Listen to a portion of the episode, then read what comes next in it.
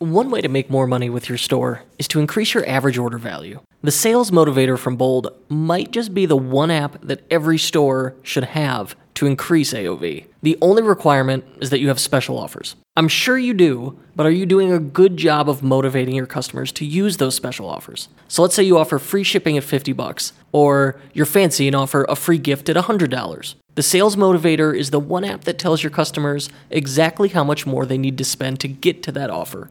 And it does it every time they add something to their cart. So imagine this customer adds something to their cart, and a message appears saying, You're only $19 away from free shipping. Then they add something else, and it says, You're only 4 bucks away from free shipping. So we tried it. It works. We saw a 30% increase in average order size just from this app. And it gets better. Bold Sales Motivator automatically adds those free gifts to the cart when they hit the goal, and it lets you schedule messages to start and stop for your holiday promotions. And the most important one of all, it adds geolocation. So it'll only show certain messages to specific countries. So let's say you only offer free shipping in the United States, right? You wouldn't want that free shipping message to show in countries where you don't offer it. Bold Sales Motivator lets you do that. The folks at Bold are smart cookies and they have thought of everything. So try it free for 60 days by signing up at ethercycle.com slash bold. That's ethercycle.com slash bold. Additional support for the unofficial Shopify podcast comes from SEO Manager. You already know the benefits of SEO. The higher you rank in search, the more visitors you get, and more visitors means more sales, which means more money in your pocket. But how do you do it? That's where SEO Manager comes in. It helps Shopify store owners get found in search engines more easily, and it's trusted by thousands of store owners.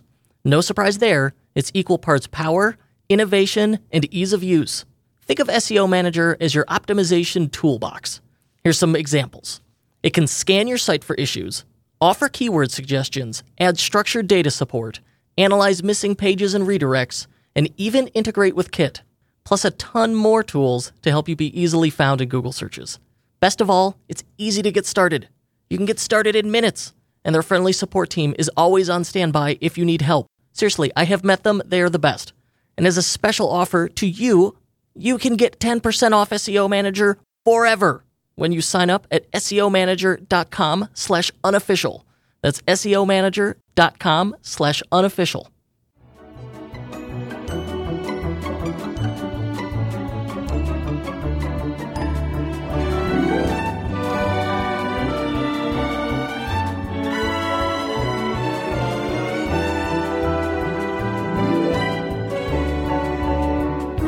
Hello and welcome back to the unofficial Shopify podcast. I'm your host, Kurt Elster, recording from beautiful, scenic, really cold, somewhat gray Skokie, Illinois. And I, I'm, I'm feeling it. I just got back from Long Beach, California, where I was lucky enough to visit two client offices. Jay Leno's Garage, oh my gosh, met the man himself, coolest experience. And then Hoonigan, where I, uh, controlled chaos. It is as wild as you think if you're familiar with that brand. And now today, it continues the the absolute luck I've been having we get to speak with one of my favorite internet personalities and authors, Paul Jarvis. And he's, he's got a book coming out as a topic near and dear to my heart that I bet if you've been in business for a little while, you can relate to it. And tell me this, if this has happened to you. In the, in the email, us the comment, whatever. Let me know if this has happened to you or if it's just me. I go to conferences, uh, often like Shopify conferences, business conferences, love conferences. But one of the common questions I get is like, hey, uh, how, how many, it's like an icebreaker question. How many people do you have working for it? And I say, oh, we're you know team of nine. We're all remote, which is true. Um, and they're like, oh, you should. I thought you were bigger. You should be thirty people. I don't. It's always the number that comes out is always thirty people, and I don't. yeah, isn't that weird? I don't understand this at all. Like, why is this? That there's this inherent idea that your business is is failing or flailing if you're not just constantly adding salaries. I don't get it. And at the same time, some of the most successful people I know have very small teams, so we'll define small, it's less than 10, or are solo and are still doing seven figures. And that that's incredible. And so it's driven me nuts that there's that idea out there. Um, and Mr. Jarvis has a book coming out on that topic called Company of One Why Staying Small is the Next Big Thing for Business.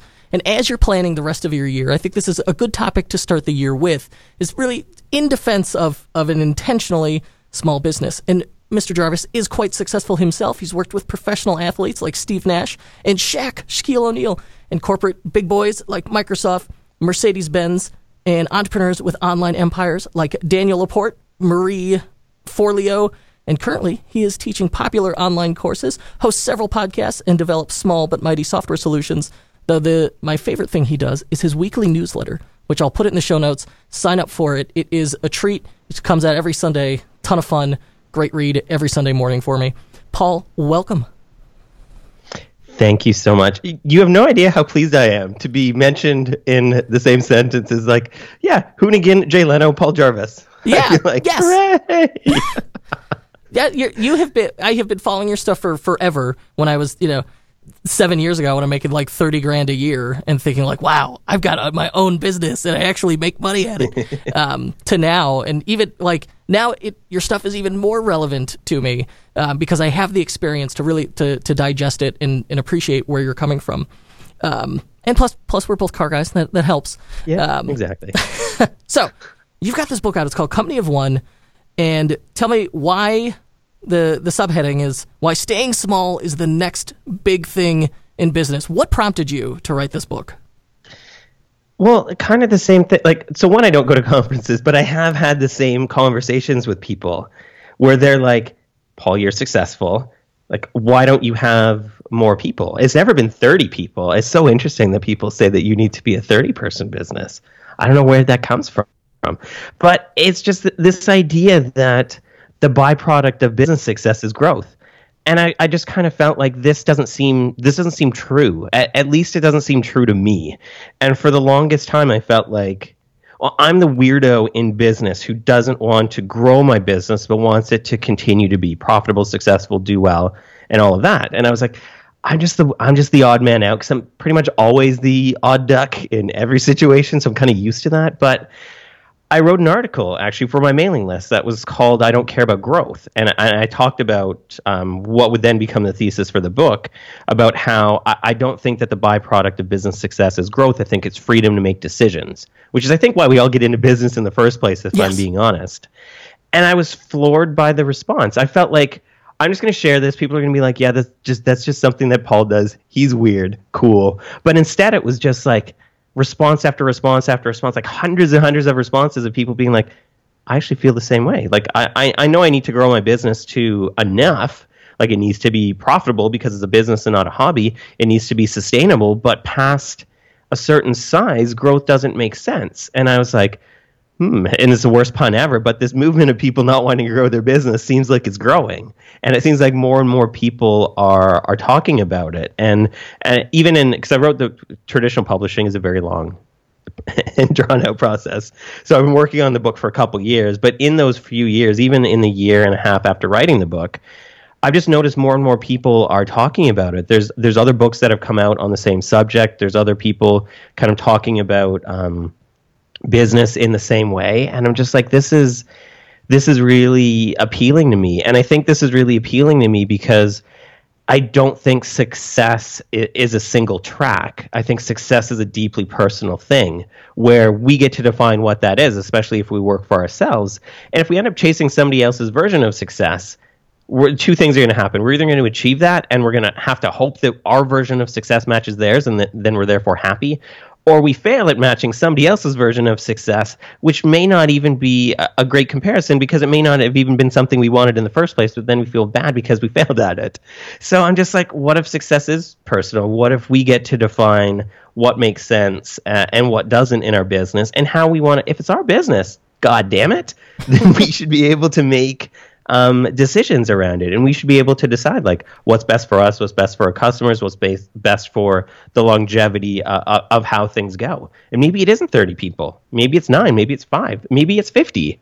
Like it's just so such a deeply personal thing that I'm like, we need to we need to explore this idea more. We need to talk about it more. We need to get this into the the conversation around entrepreneurialism more. Yes, and the thing that that has driven me nuts is that the label lifestyle business gets used as a derogatory way to diminish someone's accomplishments.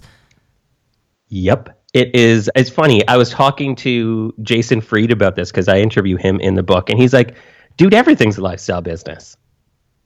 Yeah. it's just whatever you do for work, it gives you a certain lifestyle. He's right.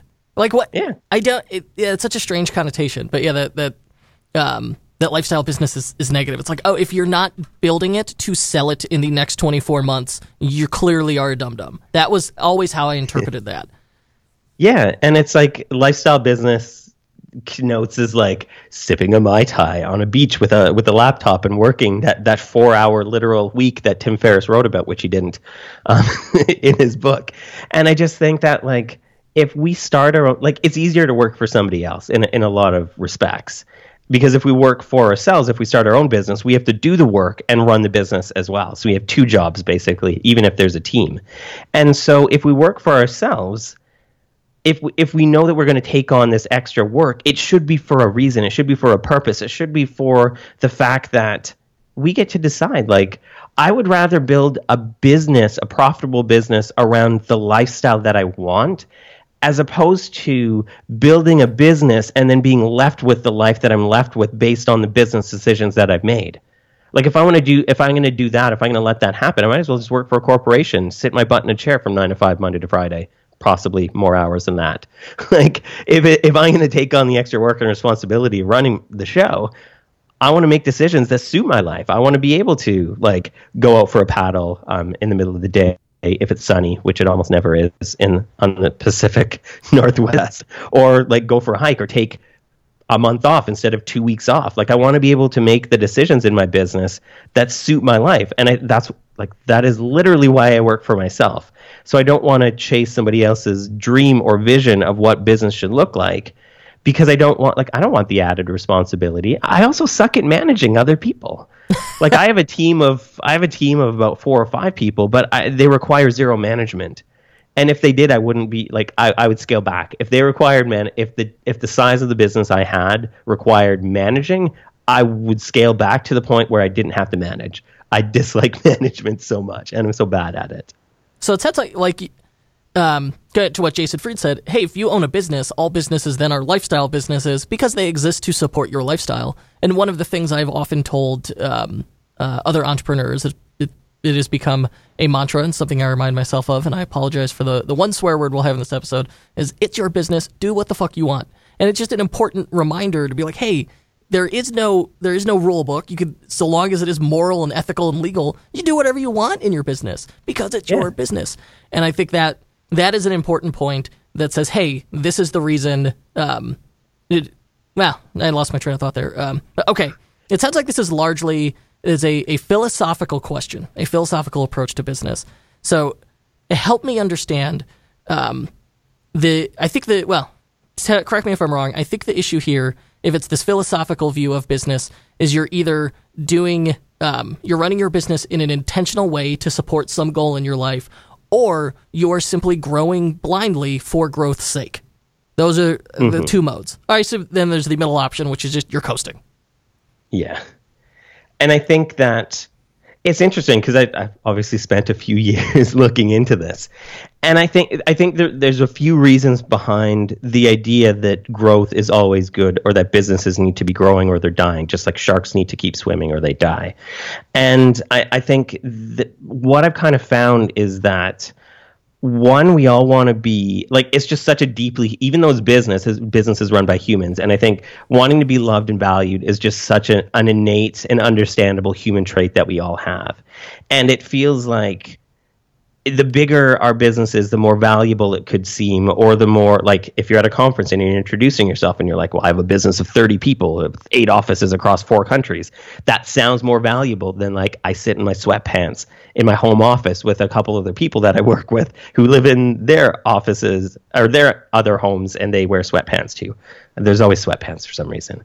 And so I think that the first point is that it, it seems like it's better for our social standings or something or like keeping up with the digital business joneses to just have a bigger and bigger business which i don't want to run my business for other people. I don't want to make decisions based on what makes me look good to others. That doesn't seem like the best idea. But then the second thing i think is is wholly pragmatic and logical and, and it's that every business starts and requires growth.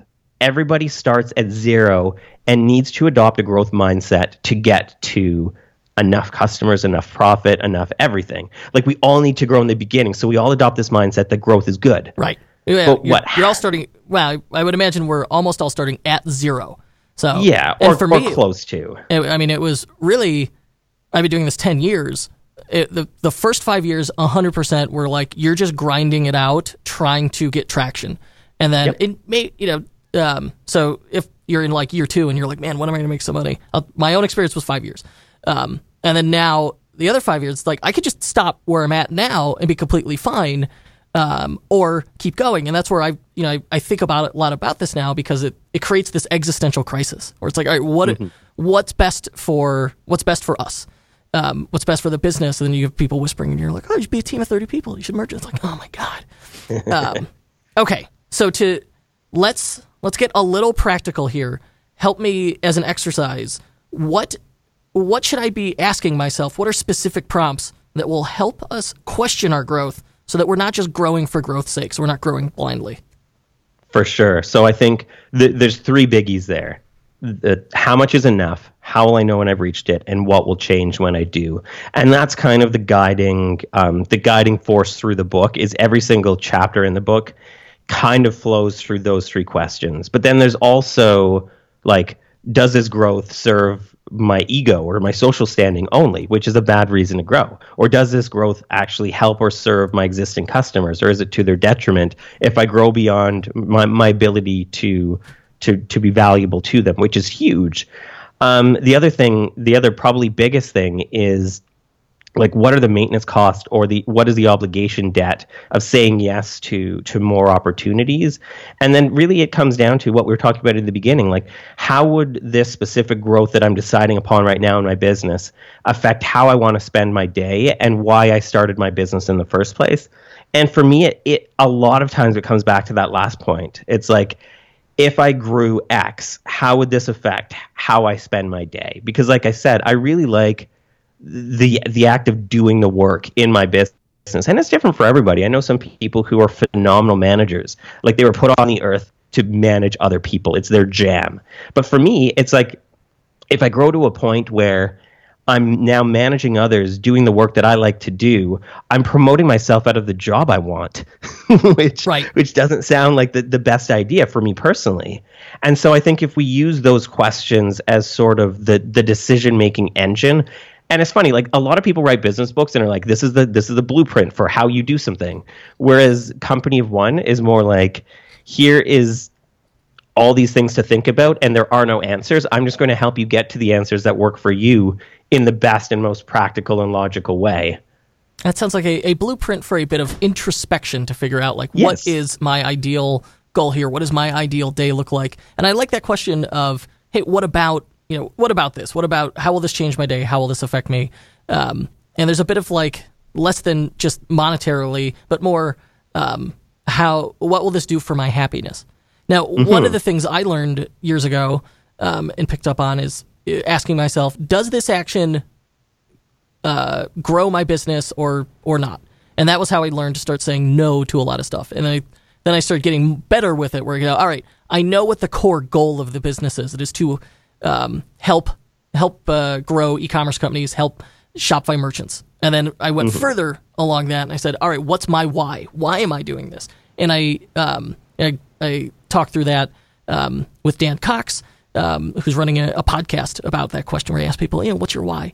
Um, Yeah. And the the my answer became, I want to help my friends get paid, right? I want to Yeah. help, and by friends I mean like you know people I like, um, people I meet in the this ecosystem. And so that was one of the other questions. Like, does this lend itself to that? Does this help me get everybody paid? Right? Hold up. We'll hear more after this quick break. Support for this podcast comes from Simplr, a new way to staff 24 7 sales and customer service on your Shopify store. It works with your existing email and chat tools, so setup is quick and easy. Simplr provides on demand, US based customer service specialists to answer your customers' most common questions. Close more sales with Simplr by staffing your email and live chat with 24 7 Simplr specialists. Find out more at simplr.ai. That's S I M P L R.ai. And now back to the show. Hit me. I learned um, to start avoiding putting upper limits on myself. The the upper limit problem I learned about. And so, do you think? Um, and this is this is pushing back a little bit. intentionally. Yeah. Um, do you think the philosophies of quote unquote staying small reinforce self limiting beliefs? Does it hold, if I go through this exercise, could I unintentionally hold myself back? And, like, what, what's your response to that? Yeah, I think that's a great question because I think it comes down to um, how we avoid doing things that are scary because I think most things in life can can be scary and a lot of business decisions can be scary. And I think that if we're wa- if we're if we're wanting to lean away from a business decision simply out of fear, that's a bad reason to do it.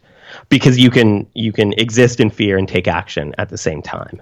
And so that's a bad reason. Like just because oh it might seem scary to hire people, like that's a bad reason not to hire people. But if you've looked at your why, if you've looked at how you want to spend your day, if you looked at the uh, uh, the debt of saying yes to an opportunity, and and it makes sense to your business, even though it's scary, then that then that's a good reason to say no right? Like so i think that it, it, all comes down to thinking about like is it like why am i making this decision to not grow or to stay small or or to do whatever? And if it's just because you're scared of the unknown well everything is unknown pretty pretty much. Right. like so many things are unknown. But if it's you're saying no to something because it doesn't make sense like I don't want to have a physical office because I don't want to leave my house every day. Like I used to commute 3 hours a day like 20 years ago when I lived in Toronto. And like I don't want to commute I don't want to have an office. I don't want to pay rent. And so hiring a staff that would need to be at a physical location doesn't make sense to me. If I need to bring on another remote freelancer, one that I, do, like I said, I don't have to manage, if, if that's a requirement for something I'm doing, then I'm going to do it, even though I know I don't want to grow a huge company. If the only option is to grow to solve a problem because I think solving problems in business by adding more is the easiest way to solve any problem in business. Is you just add more to the mix and that solves the problem. It doesn't always get to the root cause of why the problem exists in the first place. So I think that if the only answer is more to a problem, then it makes sense. I I would never want to tell somebody to to add pain or stress to their business unnecessarily just for this idea of like staying small is good. But small is defined by you so if like in the book, I talk about uh, Basecamp and Buffer a whole lot, and they're companies of like 50, 60 people. And they're perfect examples of companies of one because they don't grow because growth is their their metric for defining success.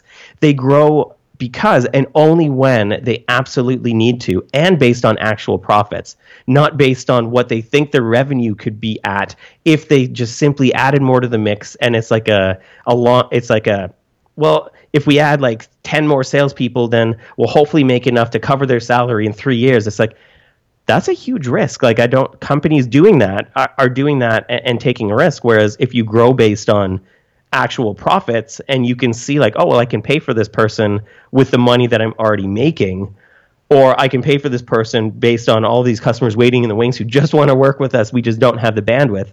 Then it makes more sense. So I think I, again, it's just such a deeply personal thing. But yeah, if you if you're letting fear guide those decisions to stay small, then that's that's a dumb idea. That's just not smart. Yes, and I um, what I learned uh, a couple years ago was anxiety really is your your brain trying to maintain the status quo, no matter what your yes. status quo is. So it, like your day to day routine, your day to day life, the moment you try to change that, your brain wants to go back to stasis. It wants to go back to the what it expects, and that's where that anxiety comes from. And when you can recognize that, is what as long as you're able to recognize that, you can readily know if you're saying no to something, if your instinct is to say no to something simply because it's new and different and therefore scary and bad, or if it's genuinely like you know this is not the right decision. So I, yeah, yeah, that's a, that's the thing to watch out for, so that you don't um, unnecessarily upper limit yourself out of an opportunity. Now, are there? It sounds to me like though, um, especially given that little bit of like uh, those 37signals examples, are there situations where those upper limits are a good thing? For sure. I mean, like e- even look at like one of the examples from the book is airlines, where a lot of airlines were growing. I think it was the, either the 90s or the 2000s. I don't I don't remember every single study from the book. I do actually remember a bunch though. But there's a, there's a, a, a research firm looked at um, growth in air, airlines, and they found that there was a lot of companies that had airlines that were just trying to expand into every market instantly. And a lot of those airlines don't even exist. I can't remember the names of some of them because they don't even exist anymore. But Southwest decided we're going to put an upper limit on this just because we want to make sure it works small first and so they started with like adding one extra airport into their their mix, and then another like four months later, then another four months later. And Southwest still exists. I mean, I don't know if they're the best or the worst airline. I, I don't live in the states. so I've never flown them, but they do still exist as a business, and and they did that. Whereas some companies that just even Starbucks, I think they and Krispy Kreme is another example. They found that they were doing well with the the few places they had, and there were lineups when that like fresh sign was was blinking right. or, or, or, lit up. And they're like, okay, we're just going to put Krispy Kreme everywhere. Yep. It's going to be at all our locations.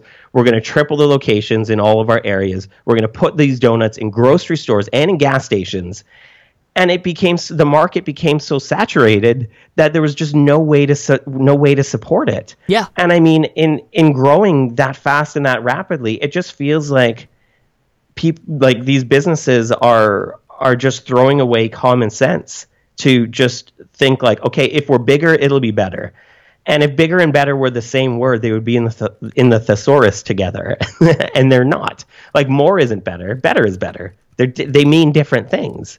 So I think if we confuse the two, then we can run into problems. But if we grow in a, a slow and managed and thoughtful manner, then then yeah, definitely it can make sense. I think, um, and I like that Krispy Kreme example where they said they knew, man, we got a tiger by the tail. We can really grow this thing. It's gonna be like Dunkin' Donuts. I would would be yeah. my guess is what they were they were thinking. And so they were franchise opportunities. So it was easy to get the cash in to build the franchises. Um, and everybody had seen those lines and knew the buzz around Krispy Kreme. So lots of lots of smart money said, "Oh yeah, let's buy a franchise. Let's build some some Krispy Kremes." And they realized too late they had gone too far, and so they they did they put the upper limit. They said, "All right, we knew we built too many. The limit is is X." I don't know how they came about that decision. And then they started buying the franchises back. I mean, it wasn't that they yeah. just closed down; they actively bought open franchises back from franchisees.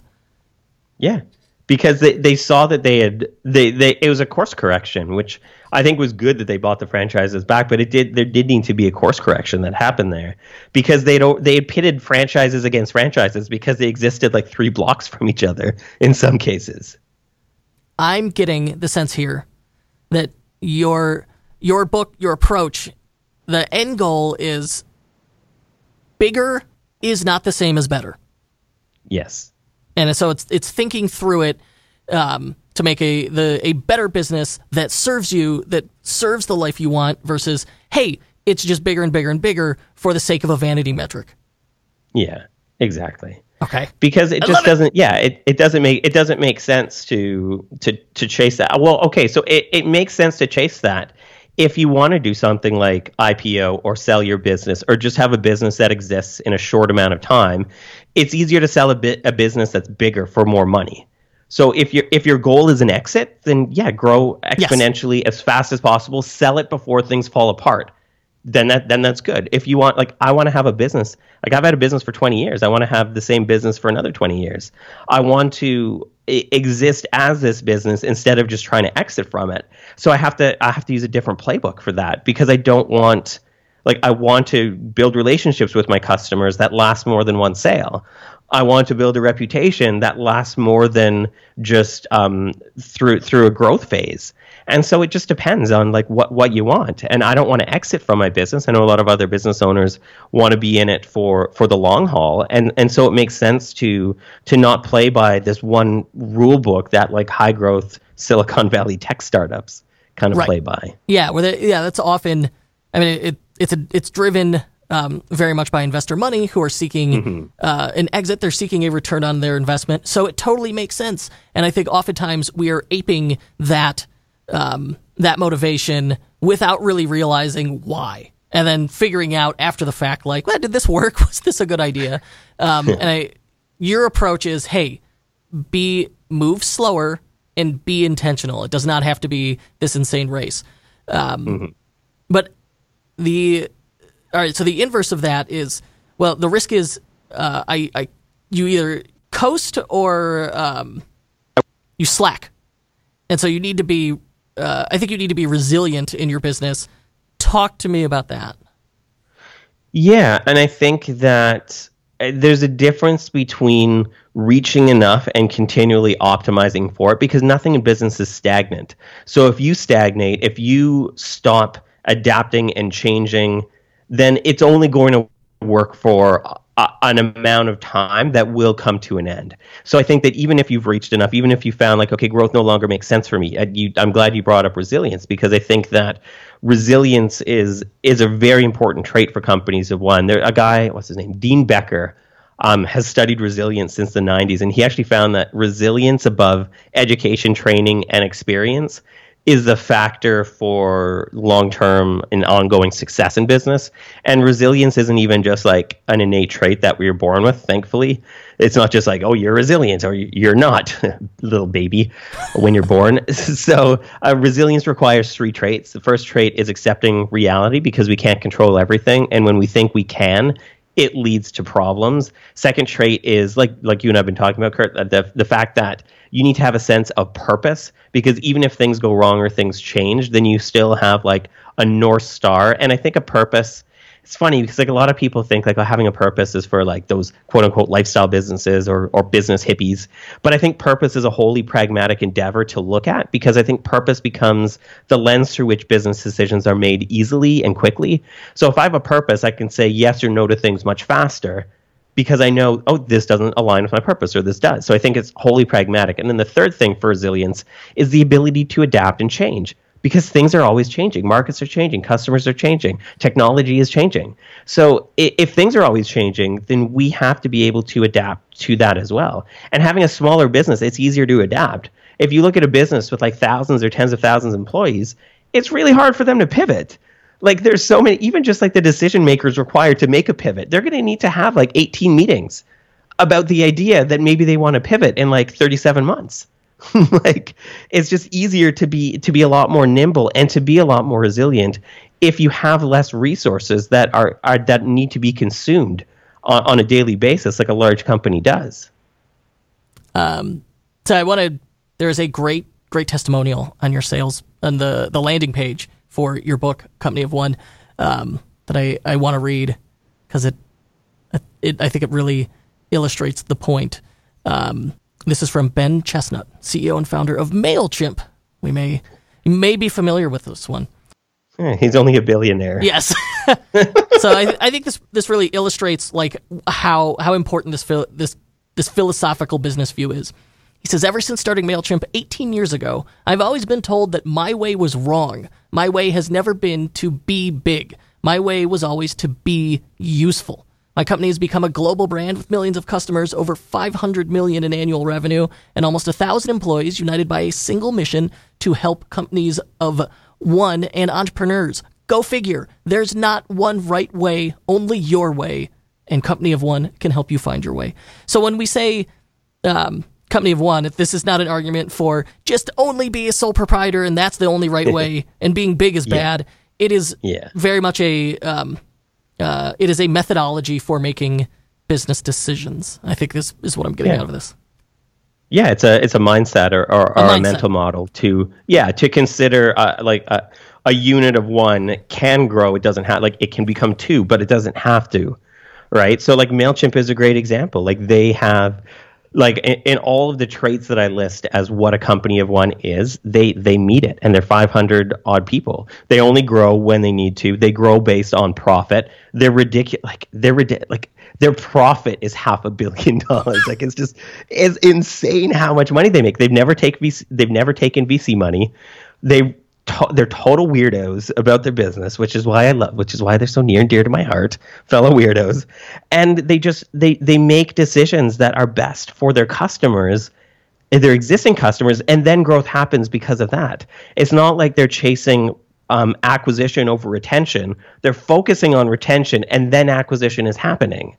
And that's a like such a much more organic and, and even cheaper in a lot of ways way to way to go about work and it's definitely working. Like their business, like the the the average age of uh, of a business from start to finish on the S and P 500 is 15 years. They've existed for 18. My business has existed for 20 years. I mean, it's kind of not as profitable as MailChimp by probably a few zeros, but still, it's like, and it comes back to the point of like, they don't want to exit their business. Like, Ben has had the opportunity to sell MailChimp a few times for a, a lot of money a lot of money and he's always been like this isn't what's right for for the business this doesn't align with the purpose of why i started mailchimp in the first place. And I just think that like he's such a unique like imagine him at conferences and people being like, "Hey, dude, like why aren't you a thousand? Why aren't you thirty thousand people?" Hmm. Like I, I don't know about this Mailchimp thing. Like you're not thirty thousand, just like with you and thirty. Right. It's like well, you're not thirty thousand employees. Like I don't, I don't know. Maybe you aren't successful. So it's just it's just silly to, to think about that at, at that scale and at, at Mailchimp scale, where they're just doing and like they're not beholden to anybody other than themselves and their purpose which is great. Like they can do fun and wacky things because they're like they don't have to answer to shareholders, they don't have to answer to in, in investors, or they can just make decisions that are best for them and their customers and and and and their employees and their mission.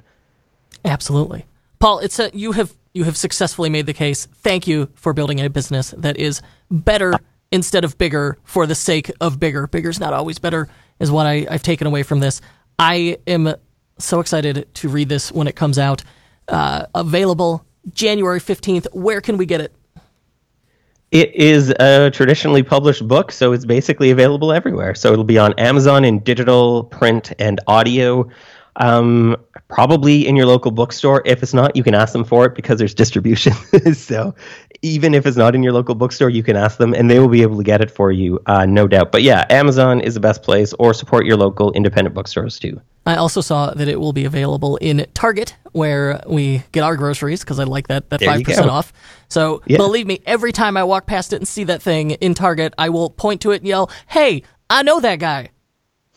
And take a picture and, and tweet it because we don't have Target in Canada anymore. They all closed down. Oh no! I, I, will absolutely share on the socials. I will toot a picture of your fine self in Target in book form. Um, the available for it, available for pre-order right now. Grab it, get it on Amazon. Um, I will link to it in the show notes. And you've got um, there's some pre-order bonuses, right? There are. So if you go to ofone.co um, and order the book through, or order it and then go to ofone.co, there's a bunch of things that, because pre orders help me as an author, just being honest, um, get sales on day one. Every pre order counts as a day one sale. So in lieu, and in light of that, I'm giving away a bunch of cool stuff. So if you order one book, you can read the prologue and chapter one right away like cool. right now. If you pre-order the book, you can start reading the book right now. As well as if you order 5 or 25, there's much more things, but it's all on the website. I I pre-ordered it uh, I think like 2 months ago. Heck yeah. Paul, this has been fantastic and cathartic. Cathartic. Thank you. And uh, aside from the book, where could people go to learn more about you and get your fabulous newsletter? Yeah, if you Google Paul Jarvis on the first couple pages there, my website is pjrvs.com, which you can link to in the show notes because nobody ever remembers the, the URL. And yeah, I send out a newsletter every Sunday, which is lucky because it's called the Sunday Dispatches. And I just send out an article. A lot of what we talked about show up in articles. Like I've been writing about this for years, and it's only just becoming a book. So people who have been on my newsletter have already got kind of the inside scoop on on the on these ideas. So yeah, pjrvs.com, Sunday Dispatches don't exist in many places on the internet other than that, so that's probably the best place to find me. I will link to it in the show notes. Make sure to sign up for it. It is I am on very few newsletters. This is one of my favorites. Paul, thank you. Thank you so much. One final note before we go. I wanted to remind you about the one Shopify theme my agency has used more than any other it's called Turbo by Out of the Sandbox. And as its name implies, it's built for speed. But that's not why I love it. I love it because it's the most configurable, feature pack theme for Shopify today. Features like predictive search, easy mega menus, infinite scrolling collections, and a ton of page templates. Calling it a theme doesn't do it justice. I think of it as a rapid prototyping tool for Shopify stores. And I've got a special offer for you. You can get it today at a 20% discount when you use the code podcast20. You can even try it for up to two weeks, and if you don't love it, Out of the Sandbox will give you a full refund. To check it out now, go to ethercycle.com slash turbo and use code podcast20 at checkout. That's ethercycle.com slash turbo. If you'd like to help us spread the joy of entrepreneurship, please give us a five star review and tell your friends to subscribe.